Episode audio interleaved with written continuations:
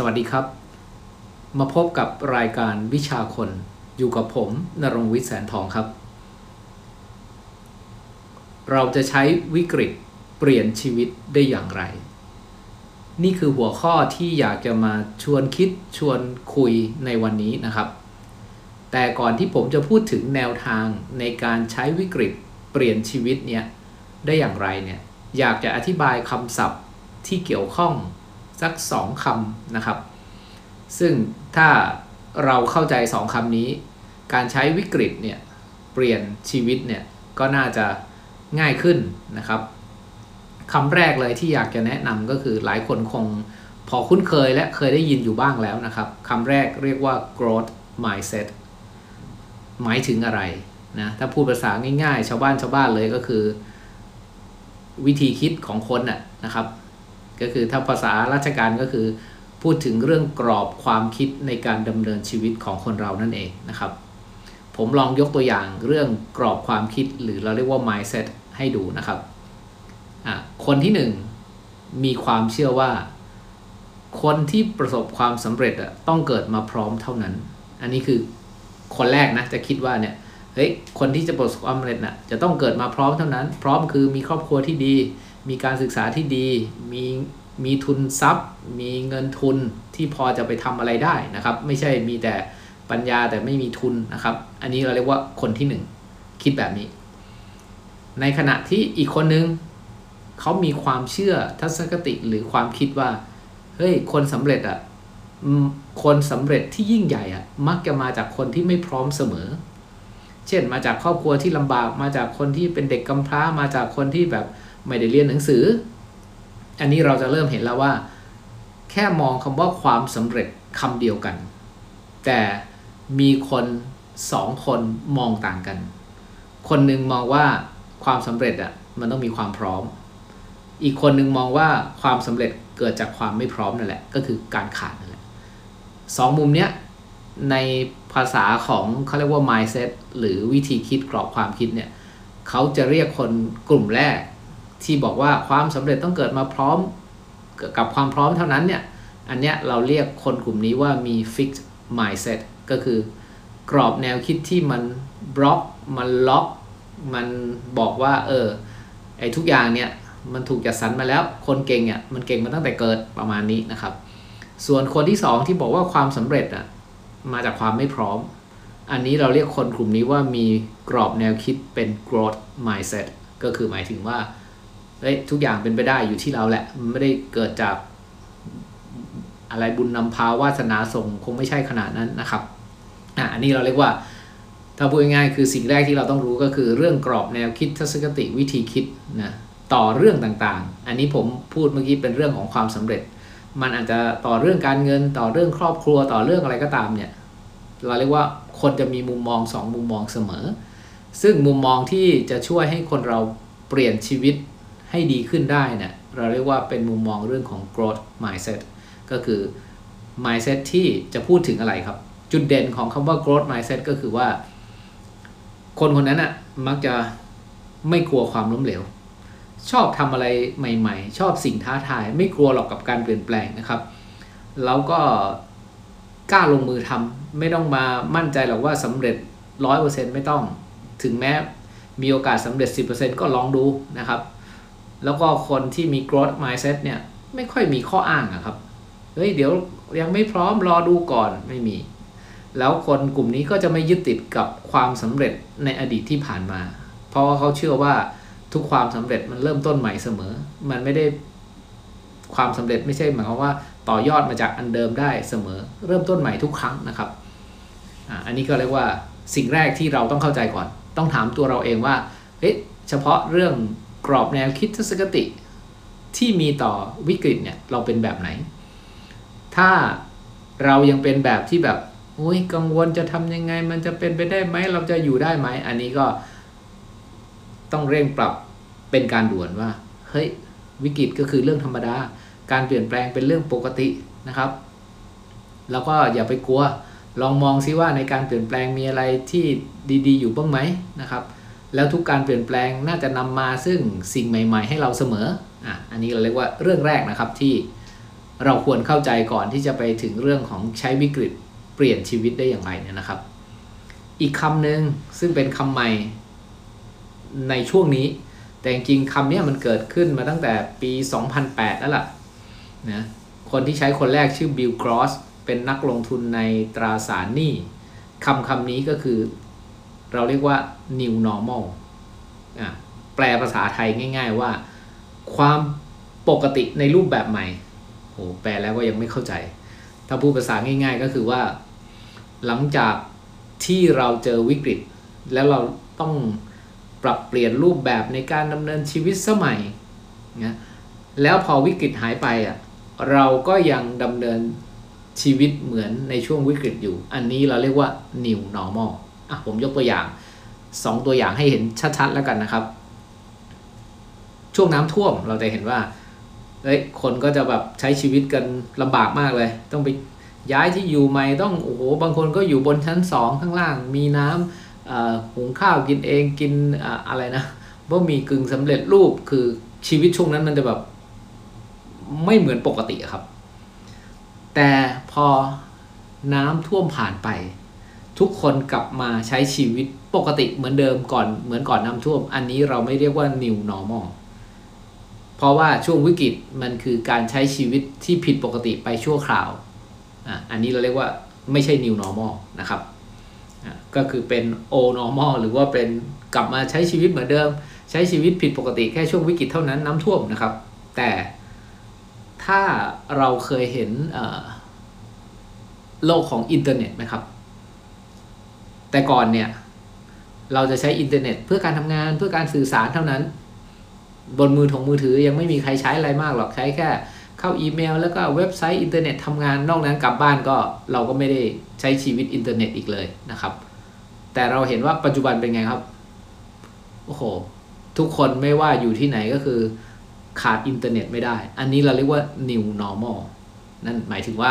วิถีชีวิตเปลี่ยนไปอย่างถาวรเรามาดูวิกฤตโควิดแล้วกันนะครับอย่างเช่นตอนนี้วิกฤตโควิดเรามีการปรับเปลี่ยนพฤติกรรมในการใช้ชีวิตอย่างไรบ้างเช่นตอนนี้work from home ก็คือทำงานที่บ้านทุกคนจะปรับเปลี่ยนจากการล้างมือเดิมไม่เคยล้างเลยวันหนึ่งสงสัยล้างสักครั้งตอนนี้ล้างเป็น10ครั้งต่อวันนะครับปกติก็คือไม่ใส่แมสหรือหน้ากากใส่เฉพาะคนที่ป่วยเป็นหวัดเท่านั้นแต่ตอนนี้ทุกคนใส่เป็นปกติใครไม่ใส่นี่ผิดปกติมีเรื่อง social distancing ก็คือการรักษาระยะห่างระหว่างบุคคลนะครับก็คือพยายามเข้าใกล้กันน้อยที่สุดทำอะไรร่วมกันกินอะไรร่วมกันน้อยที่สุดหรือแทบจะไม่มีเลยตอนนี้ทุกคนพยายามใช้ออนไลน์ไม่ค่อยอยากจะไปเจอหน้าเจอตากับใครเท่าไหร่นะยิ่งห่วงใครมากก็ยิ่งไม่เข้าใกล้มากเท่านั้นแต่ก็ใช้ออนไลน์อันนี้เราเรียกว่าพฤติกรรมที่เปลี่ยนไปในระหว่างวิกฤตแล้วถ้าเกิดวิกฤตหมดไปมีพฤติกรรมไหนที่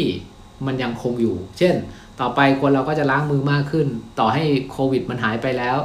ต่อไปคนเราก็จะใช้ออนไลน์มากขึ้นต่อไปเราก็จะอยู่บ้านมากขึ้นแทนที่จะไปสังสรรค์เฮฮาแทนที่เราเดินทางเยอะขึ้นตอนนี้เราก็ลดการเดินทางมาท่องเน็ตมาท่องเที่ยวอยู่ในอินเทอร์เน็ตมากขึ้นอันนี้แหละเราเรียกว่า new normal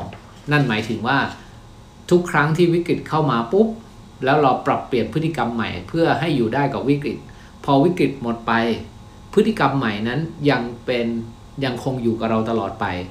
เราเรียกว่า new normal ก็คือพฤติกรรมใหม่ที่เราคุ้นเคยแล้วก็ใช้มันตลอดไปไม่ใช่แค่ชั่วคราวนะครับอันนี้2คำนะครับที่อยากจะให้เข้าใจก่อนก็คืออันดับแรกก็คือเรื่อง growth mindset กรอบแนวคิดทัศนคติความเชื่อที่มันจะเอื้อต่อการอยู่ในสถานการณ์ที่เปลี่ยนแปลงตลอดเวลาอันที่2ก็คือเรื่องของ new normal นั่นหมายถึงว่าพฤติกรรมใหม่ที่เราจะนำไปใช้หลังจากผ่านวิกฤตไปแล้วนะครับงั้นผมลองเล่าให้ฟังส่วนตัวก่อนแล้วกันนะเผื่อว่าบางคนอาจจะยังนึกไม่ออกว่าตกลงเราจะทำอะไรกับวิกฤตเพื่อให้เป็น new normal แล้วเกิดชีวิตใหม่ที่ดีกว่าเดิมนะครับอย่างผมเป็นวิทยากรเป็นที่ปรึกษาเขียนหนังสือนะครับก่อนหน้านี้ก็ เราก็เขียนบทความนะเขียนหนังสือ New Normal อันใหม่ผมคือ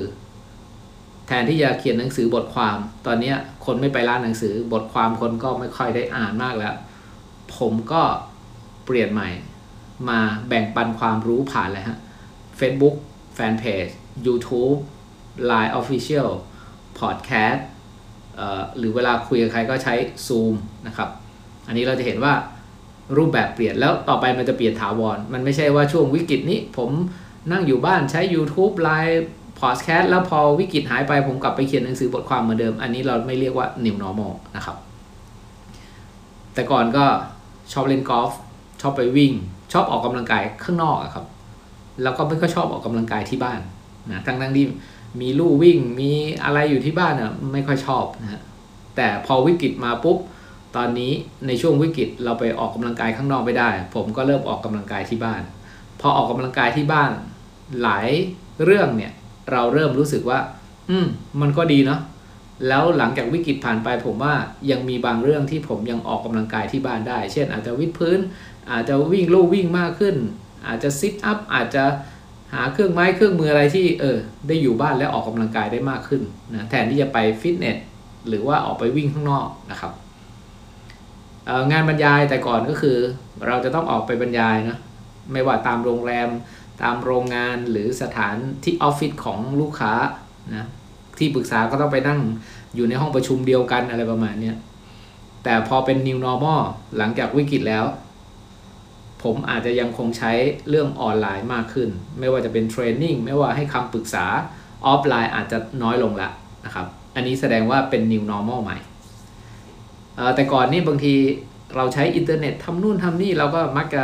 ขี้เกียจนะฮะเราก็จ้างคนทำช่วยทำให้หน่อยช่วยดูแลให้หน่อยช่วยอะไรเงี้ยYouTube Live Podcast ก็คือแต่ก่อนเขาเรียกว่าเป็นคนเอาง่ายอ่ะเอาสะดวกเฮ้ยไม่อยากทำเองเสียเวลาเรียนรู้ต้องไปเรียน3วันกว่าจะทำ YouTube เป็นจ้างคนทำให้แล้วกันเราก็แค่ใส่เนื้อหาเข้าไปแต่ New Normal ใหม่ของผมก็คือในอนาคตตั้งแต่วันนี้เป็นต้นไปตอนนี้อยู่บ้านเขาเรียกว่าตังน้อยลงจะไปจ้างใครมันก็ลำบากนะสุดท้ายก็คือต้องเรียนเองมั่วเองงมไปเองทำไปเองลองผิดลองถูกแล้วหลังวิกฤตแล้วต่อให้เราไปทำงานหาเงินได้มากกว่าเดิมหรือเหมือนเดิมเราก็คงยังใช้รูปแบบในการเรียนรู้และทำเองเพราะว่ามันได้ดั่งใจมากกว่าแทนที่จะไปจ้างคนอื่นนะครับหรือในแง่ของทีมงานผมแต่ก่อนเนี่ยเราเป็นบริษัทจัดฝึกอบรมเป็นที่ปรึกษาเดิมเราก็โปรโมทบริษัทโปรโมทเว็บไซต์แต่เดี๋ยวนี้สังเกตดูว่ามีใครสักกี่คนที่จะเข้าเว็บไซต์ครับโมเดลของเราก็เลยเปลี่ยนใหม่ New Normal ของทีมที่ปรึกษาเราคือแทนที่ทุกคนมาช่วยกันสร้างแบรนด์ของบริษัทไม่ฮะเราเปลี่ยนใหม่ละทุกคนไปสร้าง Personal Brand ทุกคนจะต้องมี YouTube Facebook Line Podcast แล้วก็ทุกคนจะต้องสามารถใช้ Zoom ใช้โปรแกรมอื่นๆในการที่จะโคชชิ่งในการที่จะคุยให้คำปรึกษาลูกค้าเทรนนิ่งได้อันนี้ก็เปลี่ยนนะแล้วก็เปลี่ยนไปถาวรเราเรียกว่าเป็น New Normal ใหม่นะครับจากเดิมเราอาจจะชอบกินอาหารนอกบ้านนะตอนนี้ช่วงวิกฤตนี่ไปนั่งร้านอาหารไหนไม่ได้ไม่มีใครเปิดมีแต่ Delivery นะอยากกินร้านไหนก็ Delivery นะหรือไม่ก็ต้องทำเองที่บ้าน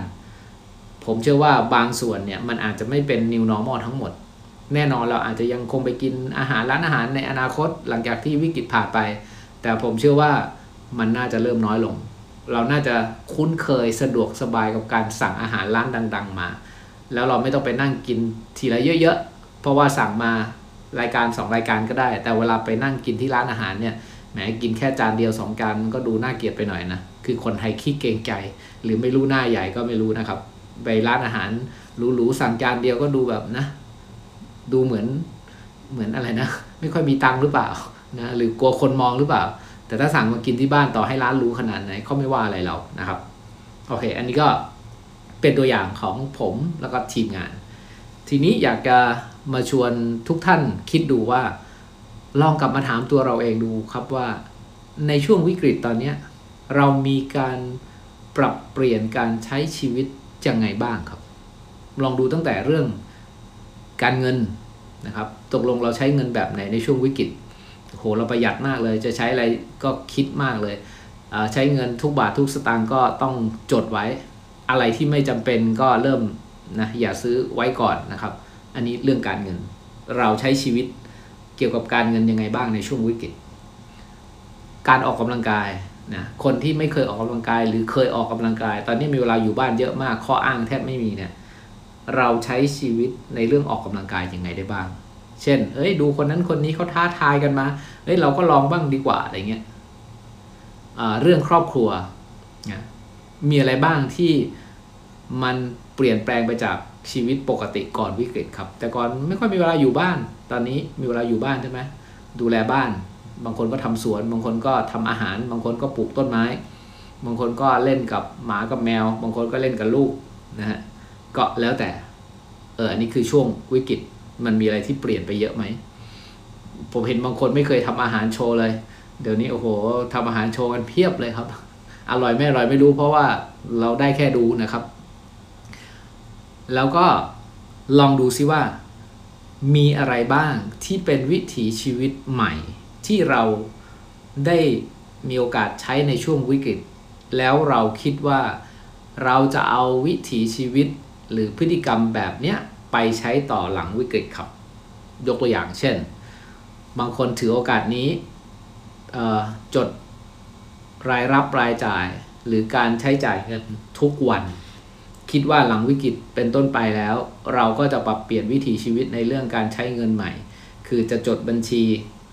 ส่วนบุคคลทุกวันรายรับรายจ่ายนะครับอันนี้เราเรียกว่า new normal ใหม่ของการบริหารการเงินส่วนบุคคลหรือเราบอกว่าต่อไปถึงแม้วิกฤตผ่านไปแล้วเราจะอยู่บ้านทำกับข้าวทำสวนนะให้เหมือนในช่วงวิกฤตให้มีเวลาดูแลตัวเองดูแลสุขภาพดูแลครอบครัวมากขึ้นนะครับในช่วงนี้เราลดงดนะการสร้างหนี้สินนะการซื้ออะไรที่มันไม่จำเป็นเราเริ่มรู้แล้วว่าช่วงนี้ต่อให้มีทรัพย์สินแต่ว่าไม่มีเงินกินนี่ก็ลำบากกับชีวิตมากรวยมากเลยแต่มีแต่ทรัพย์สินกินไม่ได้นะฮะมีแต่บ้านมีแต่คอนโดมีแต่ที่ดินแต่กินไม่ได้ไม่มีเงินสดเฮ้ยเราอาจจะเริ่มรู้ว่าเฮ้ยหลังวิกฤตต่อไปเราจะบริหารการเงินกระแสเงินสดเรายังไงนะมีเท่าไหร่ลงไปที่ทรัพย์สินหมดเลยไหมหรือว่าต่อไปจะต้องมีเงินสำรอง6 เดือน1 ปีไหมนะครับเราอาจจะชอบและคุ้นเคยกับการ work from home ต่อไปหลังวิกฤตแล้วถ้าบริษัทเรายังให้ work from home ได้เราจะขอเลือก work from home ถ้าบริษัทเราให้เลือกไม่ได้ต่อไปเราจะไปสมัครงานกับบริษัทที่ให้ทำงานที่บ้านได้เพราะเรารู้สึกว่าเฮ้ยไอ้ new normal ชีวิตแบบเนี้ยมันเหมาะกับเรามันตอบโจทย์ชีวิตนะต่อไปเรื่องการออกกำลังกายต่อไปเราบอกว่าต่อให้มันไม่วิกฤตเราก็จะพยายามออกกำลังกายที่บ้านให้ได้นะหรือต่อไปเราอาจจะบอกว่าเราจะต้องใช้ชีวิตออนไลน์ให้มากขึ้นนอกจากเราจ่ายตังออนไลน์แล้วในช่วงวิกฤตรู้สึกเราอยากจะหารายได้ออนไลน์งั้นหลังจากผ่านวิกฤตไปแล้วเรายังคงที่จะต้องเรียนรู้เพื่อหารายได้ออนไลน์ดีไหมนะครับหรือในช่วงที่ว่างๆอยู่บ้านวิกฤตตอนนี้เราไม่มีอะไรทำเราก็สร้างตัวตนบนโลกออนไลน์ทำกับข้าวโชว์เล่นกับแมวกับหมาโชว์เฮ้ยปรากฏว่ามีคนตามเยอะเลยงั้นหลังจากวิกฤตไปแล้วเราก็น่าจะสร้างตัวตนบนโลกออนไลน์ต่อไปอีกไหมนะครับอันนี้เป็นตัวอย่างนะครับลองกลับไปคิดดูว่าถามง่ายๆว่าถ้าวิกฤตหมดไปแล้วมีการใช้ชีวิตเรื่องอะไรบ้างที่เราคิดว่าที่เราใช้ในช่วงวิกฤตแล้วถ้าเอาไปใช้ในช่วงปกติมันน่าจะทำให้ชีวิตเราดีขึ้นลองดูนะครับบางคนอ่านหนังสือบางคนทำอะไรก็ได้ที่คิดว่าช่วงเนี้ยพอได้ทำถูกบังคับให้ทำแล้วทำให้ชีวิตดีขึ้นนะก็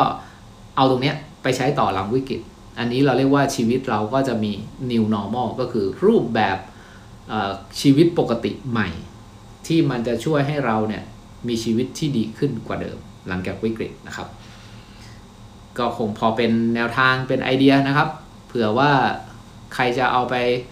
ใช้ในช่วงนี้ไม่มีอะไรทำก็เราวางแผนชีวิตนะว่าหลังวิกฤตแล้วเราจะปรับเปลี่ยนชีวิตอย่างไรได้บ้างนะครับก็ขอบพระคุณสำหรับการติดตามทุกท่านนะครับ หากมีอะไรที่อยากจะพูดคุยซักถามกับผมได้ก็มีช่องทางง่ายๆเลยครับตอนนี้ก็คือผมมี Line Official นะครับจะเอาความรู้จาก YouTube จาก Podcast จากเพจเนี่ยไปเสิร์ฟให้ทุกวันใน Line Official นะครับ Line Official ผมก็คือ @ แล้วก็นรงวิทย์นะฮะ NARONGWIT สามารถสมัครเข้าไปได้ความรู้ทุกๆช่องทางผมจะส่งผ่าน Line Official ให้กับทุกท่านในทุกๆวันนะครับก็ขอบพระคุณสำหรับการติดตามครับสวัสดีครับ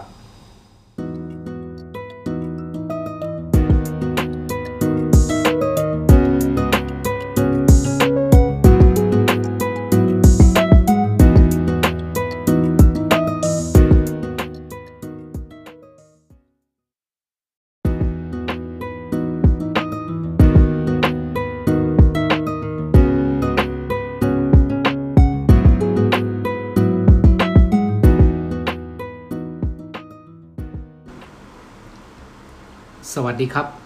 มาพบกับรายการวิชาคนอยู่กับผมณรงค์วิทย์แสนทองครับเราคงเคยได้ยินคำว่าผู้นำหรือภาวะผู้นำกันอยู่บ่อยๆนะครับแม้จะอ่านจะฟังจะเข้าสัมมนาหลายครั้งก็ตามแต่ผมก็เชื่อว่าคงไม่มีครั้งไหนที่ทำให้เราเข้าใจเรื่องคำว่าภาวะผู้นำได้ดีเท่ากับการที่เรามีประสบการณ์ตรงเพราะนอกเหนือจากความรู้ที่ได้แล้วเรายังได้ความรู้สึกความเข้าใจเพิ่มขึ้นด้วยนะครับวันนี้ผมจะขอมาแบ่งปันประสบการณ์จริงนะเรื่องของภาวะผู้นำเพื่อประกอบการอธิบายว่าระหว่างคำว่าคนที่เป็นผู้จัดการนะกับคนที่เป็นผู้จัดการที่มีภาวะผู้นำเนี่ยมีความเหมือนหรือต่างกันยังไงนะครับเรื่องมีอยู่ว่าเมื่อวานนะครับวันที่6เมษายน2563ครับภรรยาผมได้เดินทางไปติดต่อธนาคารออมสินนะครับสาขาพาราไดซ์พาร์คศรีนครินทร์อันนี้บอกชื่อได้เพราะว่าอาจจะชื่นชมผู้จัดการที่สาขานี้นะครับเรื่องก็มีอยู่ว่าหลานเนี่ยไปเรียนภาษาที่ออสเตรเลียแล้วพอจบแล้วไม่สามารถกลับเมืองไทยได้ต้องขอต่อวีซ่าเป็นวีซ่านักท่องเที่ยวเพราะว่าช่วงนี้เป็นช่วงวิกฤตซึ่งทางออสเตรเลียเนี่ยเขาปิดประเทศไม่ให้บินกลับมานะครับก็ต้องขอสเตทเมนต์จากธนาคารซึ่งเขาก็ติดต่อขอสเตทเมนต์จากธนาคารออมสินสาขาหนึ่งอยู่แล้วนะครับสาขาใกล้บ้านแต่บังเอิญเขาออกหนังสือรับรองเป็นตัวเลขที่เป็นเงินบาทไปทีนี้ทางหน่วยงานที่ต้องการทำเรื่องต่อวีซ่าให้ที่โน่นน่ะก็บอกว่าขอให้คอนเวิร์ตเงินบาทเป็นเงินออสเตรเลียดอลลาร์นะครับโอเคอันนี้ประเด็นอยู่ที่มาขอสเตทเมนต์เพื่อคอนเวิร์ตเงินบาทเป็นเงินออสเตรเลียดอลลาร์ออสเตรเลียนะครับปรากฏว่าสาขาแรกที่เขาติดต่อซึ่งเป็นสาขาที่เขาเปิดบัญชีเนี่ยไม่รู้คุยกันยังไงก็โยนเรื่องมาให้สาขาพาราไดซ์พาร์คนะครับโอเคไม่เป็นไรก็ติดต่อสาขาพาราไดซ์มาก็แฟนผมก็จะไปชำระค่าธรรมเนียมแล้วก็จะไปเซ็นรับเอกสารนะครับส่วนเรื่องรายละเอียดเนี่ยทางหลานซึ่งอยู่ออสเตรเลียก็ติดต่อผ่านอีเมลกับทางเจ้าหน้าที่ของธนาคารออมสินเรียบร้อยแล้วนะครับพอไปถึง สาขาก็อยากจะเล่าให้ฟังเพื่อให้เห็นว่าบางทีระบบการทำงานหลายครั้งเนี่ยมันสะท้อนถึงภาวะความเป็นผู้นำหรือผู้จัดการแต่ละคนด้วยนะครับก็ตอนแรกแฟนผมก็ไปติดต่อกับเจ้าหน้าที่ท่านหนึ่งซึ่งเขาอาจจะไม่ได้รับเรื่องนี้เขาก็อาจจะบอกว่าถ้าเป็นอย่างนี้ต้องมีหนังสือมอบอำนาจอะไรเงี้ยโอเคทีนี้ก็เลยขอคุยกับเจ้าหน้าที่ที่ร้านติดต่อไว้ก็มาคุยก็ดูเหมือนทุกอย่างน่าจะราบรื่นนะเจ้าหน้าที่ก็น่าจะทำได้ในระหว่างนั้นก็เจ้าหน้าที่ก็บริการดีนะครับก็คือคุยอาจจะคุย3สายบ้างกับหลานที่อยู่ออสเตรเลียส่งอีเมลไปได้รับไหมเป็นยังไงแล้วก็เซ็นกลับมาปัญหาอยู่ที่ส่งไป มอบอำนาจไปเพื่อให้หลานเนี่ยเซ็นมอบอำนาจให้แฟนผมมารับเอกสารแทนนะครับปัญหาก็คือว่าลายเซ็นที่หลานเซ็นมาจากออสเตรเลียมันไม่เหมือนกับลายเซ็นที่ให้ไว้กับธนาคารเนื่องจากว่าที่ออสเตรเลียเนี่ยร้านค้าหรืออะไรทุกอย่างปิดหมดเขาอยู่แต่ในที่พักนะครับแล้วเขาเซ็นโดยใช้เมาส์นะในคอมพิวเตอร์เนี่ยเซ็นในคอมพิวเตอร์เนี่ยใช้เมาส์ซึ่งยังไงมันก็ไม่เหมือนกับใช้ปากกาเซ็นซึ่งเขาก็ไม่มีปากกาเซ็นในคอมอีกนะครับปัญหาก็คือลายเซ็นไม่เหมือนตามกฎหรือระเบียบของธนาคารก็คงให้ไม่ได้นะครับปัญหาก็ตอนแรกมันเหมือนจะจบลงที่ว่าต้องยังไงก็ต้องไปขอให้ทางโน้นเนี่ยพิมพ์เอกสารหรือทำไงก็ได้เซ็นให้ลายเซ็นเหมือนประเด็นอยู่ที่ทำยังไงให้เขาเซ็นมาให้เหมือนแต่ปรากฏว่าคุยกับทางโน้นแล้วก็มันไม่มีแนวทางว่าจะไปเซ็นที่ไหนร้านปิดหมดเลยนะฮะแล้วคอมที่ใช้อยู่มันก็ไม่มีปากกาไม่ได้มีปากกาแบบ iPad มาเซ็นได้อะไรเงี้ยครับเนี่ยทีนี้ตอนนี้ก็ดูเหมือนจะไม่น่าได้แล้วล่ะแฟนผมก็เลยขอคุยกับผู้จัดการหน่อยนะขอหารือกับผู้จัดการหน่อยว่าปัญหานี้จะทำยังไงดีอะไรเงี้ยเพราะเป็นปัญหาที่มันเขาเรียกอะไรมันเป็นช่วงวิกฤตแล้วทุกอย่างมันก็ติดขัดไปหมดอย่างเงี้ยครับเราไม่ได้บอกว่าเรามีปัญหาแล้วให้ทางนี้แก้นะครับผู้จัดการออกมานะครับโอเคอันนี้ก็ผู้จัดการท่านนี้ก็เป็นสุภาพสตรีนะครับขออภัยที่ผมอาจจะไม่ได้จดชื่อหรือถามชื่อไว้พอดีผมเป็นเพื่อนภรรยาแล้วก็ไปนั่งสังเกตการณ์อยู่นะครับก็ผู้จัดการออกมาก็อธิบายก่อนอันดับแรกก็คือผู้จัดการก็มารับรู้เรื่องราวก่อนว่ามันเกิดอะไรขึ้นเป็นยังไงทีนี้ผู้จัดการก็อธิบายให้ฟังว่าโดยข้อกำหนดของธนาคารแล้วต้องเอกสารต้องอย่างนี้ไม่งั้นก็คือเขาก็จะเหมือนกับมีความเสี่ยงหรือทำงานหละหลวมอธิบายให้ลูกค้าฟังก่อนว่าข้อจำกัดของธนาคารเลยคืออะไรนะครับแล้วก็นั่งคุยกับภรรยาผมว่าเรื่องราวเป็นยังไงอะไรบ้างอย่างเงี้ยแล้วหลังจากนั้นก็ช่วยกันพยายามหาแนวทางว่าทำยังไงถึงจะตอบโจทย์ได้นะครับทีนี้สิ่งที่ผมได้เห็นแล้วก็ขอชื่นชมผู้จัดการท่านนี้นะครับว่าเป็นผู้จัดการที่มีภาวะผู้นำที่ดีมากๆท่านหนึ่งนะครับสิ่งที่เห็นผมสรุปสิ่งที่เห็นให้ฟังนะครับก็คือข้อแรกเป็นคนที่ใจเย็นนะครับมีรับฟังปัญหาลูกค้าอย่างเข้าใจทั้งที่บางทีหลานซึ่งอยู่ที่โน่นก็เขาเรียกว่ามีพูดจาอาจจะไม่เรียบร้อยบ้างเพราะว่าเครียดจากทั้งเรื่องไม่ได้กลับเมืองไทยเครียดทั้งที่ติดต่อสาขาแรกแล้วก็พูดจาไม่ดีแล้วก็โยนมาให้สาขานี้อะไรประมาณนี้นะครับแต่ผู้จัดการท่านนี้ก็ดูนิ่งมากควบคุมอารมณ์ได้ดีเข้าใจความรู้สึกของลูกค้าที่มีปัญหาอยู่นะครับอันนี้คือถ้าให้คะแนน EQ หรือความฉลาดทางอารมณ์ผมก็ให้เต็มนะในสถานการณ์ที่เป็นแบบนี้ก็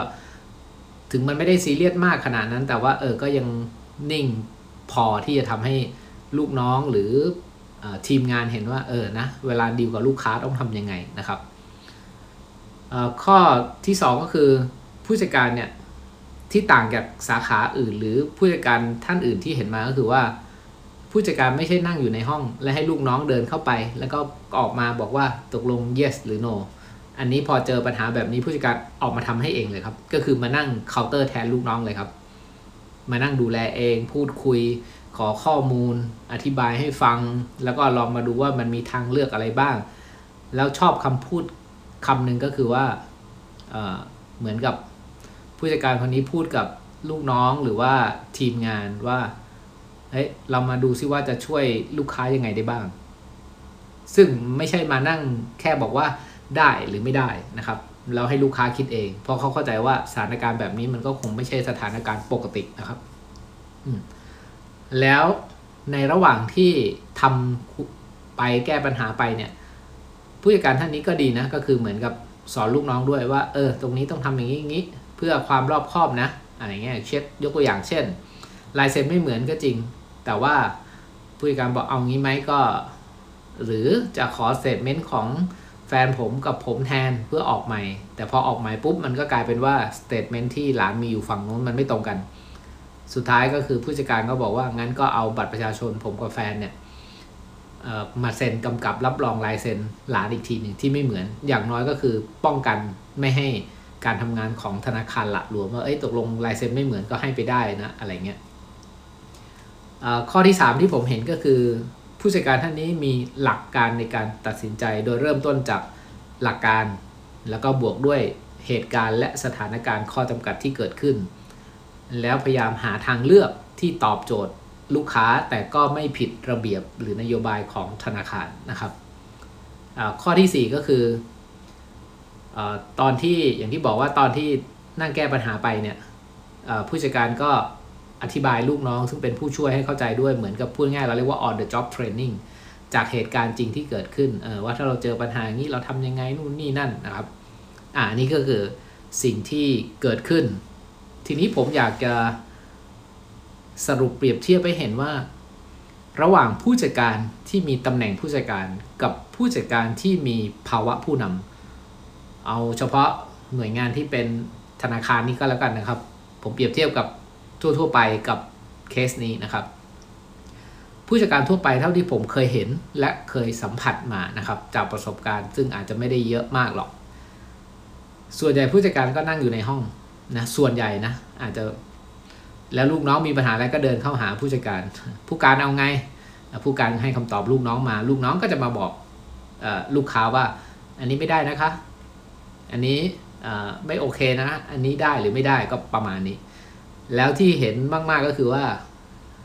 ถ้าออกมาปุ๊บแล้วลูกค้าถามต่ออีกลูกน้องก็จะเดินเข้าเป็นรอบ2พอบอกไม่ได้กลับมาลูกค้ามีข้อมูลมีอะไรต่ออีกก็คือพูดง่ายว่าผู้จัดการส่วนใหญ่นั่งอยู่ในห้องรอลูกน้องเดินเข้าเดินออกเพื่อไปถามว่าตกลง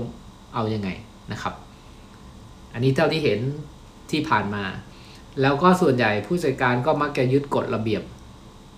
ไม่ได้สนใจข้อจำกัดภายนอกของลูกค้าก็คือว่าได้หรือไม่ได้นะฮะ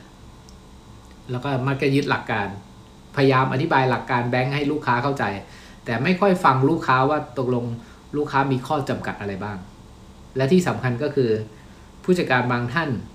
ที่มีแต่ตำแหน่งผู้จัดการแต่ไม่มีภาวะผู้นำก็คือมักจะเขาเรียกว่าปัญหาลูกค้าก็ให้ลูกค้าแก้เองนะทางผู้จัดการก็มีแค่ว่าอะไรทำได้อะไรทำไม่ได้ประมาณนี้อันนี้โดยทั่วๆไปนะซึ่งไม่เหมือนกับผู้จัดการที่มีภาวะผู้นำเหมือนกับผู้จัดการธนาคารออมสินสาขาพาราไดซ์พาร์คศรีนครินทร์นะครับที่ผมเล่าให้ฟังก็คือรับฟังลูกค้าอย่างเข้าใจนะครับปัญหาลูกค้าก่อนบอกข้อจำกัดของธนาคารเพื่อให้รู้ว่าลูกค้ามีปัญหาข้อจำกัดอะไรธนาคารมีปัญหาข้อจำกัดอะไรแล้วหลังจากนั้นก็มาช่วยกันคิดมันไม่ใช่ปัญหาลูกค้าคนเดียวไม่ใช่ปัญหาผู้จัดการคนเดียวก็คือมาช่วยกันคิดว่าภายใต้ข้อจำกัดของธนาคารกับภายใต้ข้อจำกัดของลูกค้าอย่างเงี้ยมันมีทางออกหรือมีทางเลือกอะไรบ้างแล้วทางเลือกไหนที่เหมาะสมแล้วมันตอบโจทย์ได้มากที่สุดนะอย่างเช่นตอนที่ไปทำก็บอกว่าถ้าไม่สามารถเซ็นได้เป็นไปได้ไหมที่จะให้เปลี่ยนสเตทเมนต์หรือการรับรองจากบัญชีของหลานซึ่งเขาเซ็นไม่ได้อยู่แล้วเขาเซ็นไม่เหมือนให้ทางแฟนผมกับผมเนี่ยเป็นคนเซ็นแทนไหมเหมือนกับออกสเตทเมนต์อันใหม่เราก็ได้ไม่เป็นไรแต่พอจะเลือกทางเลือกนี้มันจะกลายเป็นว่าสเตทเมนต์ที่หลานมีอยู่กับสเตทเมนต์อันใหม่เดี๋ยวมันไม่ตรงกันอีกเพราะนั้นคือเขาก็เลยบอกว่าจริงๆปัญหามันอยู่ที่เขามีสเตทเมนต์อยู่แล้วเพียงแต่ว่าเป็นเงินบาทตอนนี้ออกอันใหม่เพื่อรองรับว่าเป็นออสเตรเลียดอลลาร์เท่านั้นเองสุดท้ายก็ผู้จัดการก็คุยว่างั้นเอาเลือกทางเลือกนี้แต่พอเลือกทางเลือกนี้มันจะมีปัญหาเรื่องว่ามีอะไรมาให้ธนาคารมั่นใจไหมว่าเขาไม่แบบไม่ได้ซีซัวทำนะทีนี้ก็เราก็คุยว่างั้นเอาบัตรประชาชนแฟนผมกับผมเป็นตัวรับรองลายเซ็นอีกครั้งหนึ่งได้ไหมถึงแม้เซ็นไม่เหมือนแต่เรารับรองว่าอันนี้ลายเซ็นเหมือนจริงนี่ก็เลยได้ข้อสรุปมานะครับแล้วก็ผู้นำที่ดีเนี่ยต้องใจเย็นนะครับควบคุมอารมณ์ได้ดีเพราะว่าปกติแล้วเนี่ยเวลาเจอปัญหาหรือเจออะไรเนี่ยลูกค้ามักจะใจไม่ค่อยเย็น เป็นเรื่องปกติแต่ถ้าเกิดว่าผู้นำที่ใจเย็นนี่ก็จะช่วยทำให้เขาเรียกว่าอารมณ์ลูกค้าเย็นลงได้นะครับแล้วก็แก้ปัญหาโดยใช้เราเรียกว่าหลักการทุกอย่างที่เข้ามาไม่ใช่แก้ปัญหาเพื่อเอาใจลูกค้าอย่างเดียวหรือไม่ใช่แก้ปัญหาเพื่อยึดหลักการอย่างเดียวก็เรียกว่าทำยังไงมาเจอกันตรงกลางแล้วเกิดวินวินโซลูชันก็คือลูกค้าได้ประโยชน์ธนาคารก็ไม่ได้เสียหายอะไรไม่ได้เสี่ยงอะไรมากนะครับโอเคอันนี้ก็เป็นตัวอย่างจริงจากเหตุการณ์จริงที่สะท้อนให้เห็นว่าไม่ว่าคุณจะอบรมสัมมนามากน้อยขนาดไหนจะเรียนมามากน้อยขนาดไหนวัดกันไม่ได้ถ้าไม่ได้เจอเหตุการณ์จริงแล้วก็แสดงออกจริงๆนะครับเพราะว่าต่อให้ผู้จัดการถ้าเกิดทั่วไปนะไปเรียนภาวะผู้นำมากี่หลักสูตรก็ตามแต่เวลามาทำงานจริงแล้วไม่ได้สะท้อนออกมาแบบนี้ก็แสดงว่าภาวะผู้นำเป็นแค่ความรู้ภาวะผู้นำไม่ใช่เป็น DNA นะครับที่มันอยู่เข้ามาในสายเลือดแต่สุดท้ายก็อยากจะฝากชื่นชมถึงผู้จัดการสาขาผู้จัดการธนาคารออมสินสาขา Paradise Park อีกครั้งนะครับที่ดูแลลูกค้าเป็นอย่างดีแม้ว่าปัญหาก็ไม่ได้ใหญ่มากสำหรับผู้จัดการนะแต่ผู้จัดการก็ให้ความสำคัญแล้วก็ใส่ใจดูแลเคสนี้จนจบใช้เวลาก็เกือบชั่วโมงนะครับโดยที่ไม่ทอดทิ้งให้ลูกน้องดูแลอยู่คนเดียวรับดูแลเองจนจบพร้อมกับสอนงานลูกน้องไปด้วยนะครับทำให้ดูเป็นตัวอย่างซึ่งอันนี้ผมคิดว่าเป็นผู้นำที่น่าชื่นชมนะครับก็เป็นประสบการณ์ที่อยากจะเล่าให้ฟังเผื่อว่าผู้นำองค์กรไหนจะได้รู้ว่าตกลงเราเป็นผู้นำหรือเราเป็นผู้นำที่มีภาวะผู้นำจริงหรือไม่นะครับอันนี้เป็นมุมมองหรือกระจกสะท้อนจากคนที่นั่งสังเกตการหรือว่าเป็นลูกค้านะครับโอเคขอบคุณสำหรับการติดตามรายการวิชาคนนะครับหากมีอะไรที่ผมแบ่งปันให้คำปรึกษาได้ก็ยินดีนะครับติดต่อได้ที่ Facebook YouTube นะครับหรือเพจชื่อนรงค์วิทย์แสนทองหรือถ้าจะติดต่อพูดคุยโดยตรงก็เข้ามาที่ Line แอดได้นะครับก็คือ Line Official ครับนรงค์วิทย์นะฮะNARONGWIT ก็พูดคุยกันได้นะครับขอบคุณครับสวัสดีครับ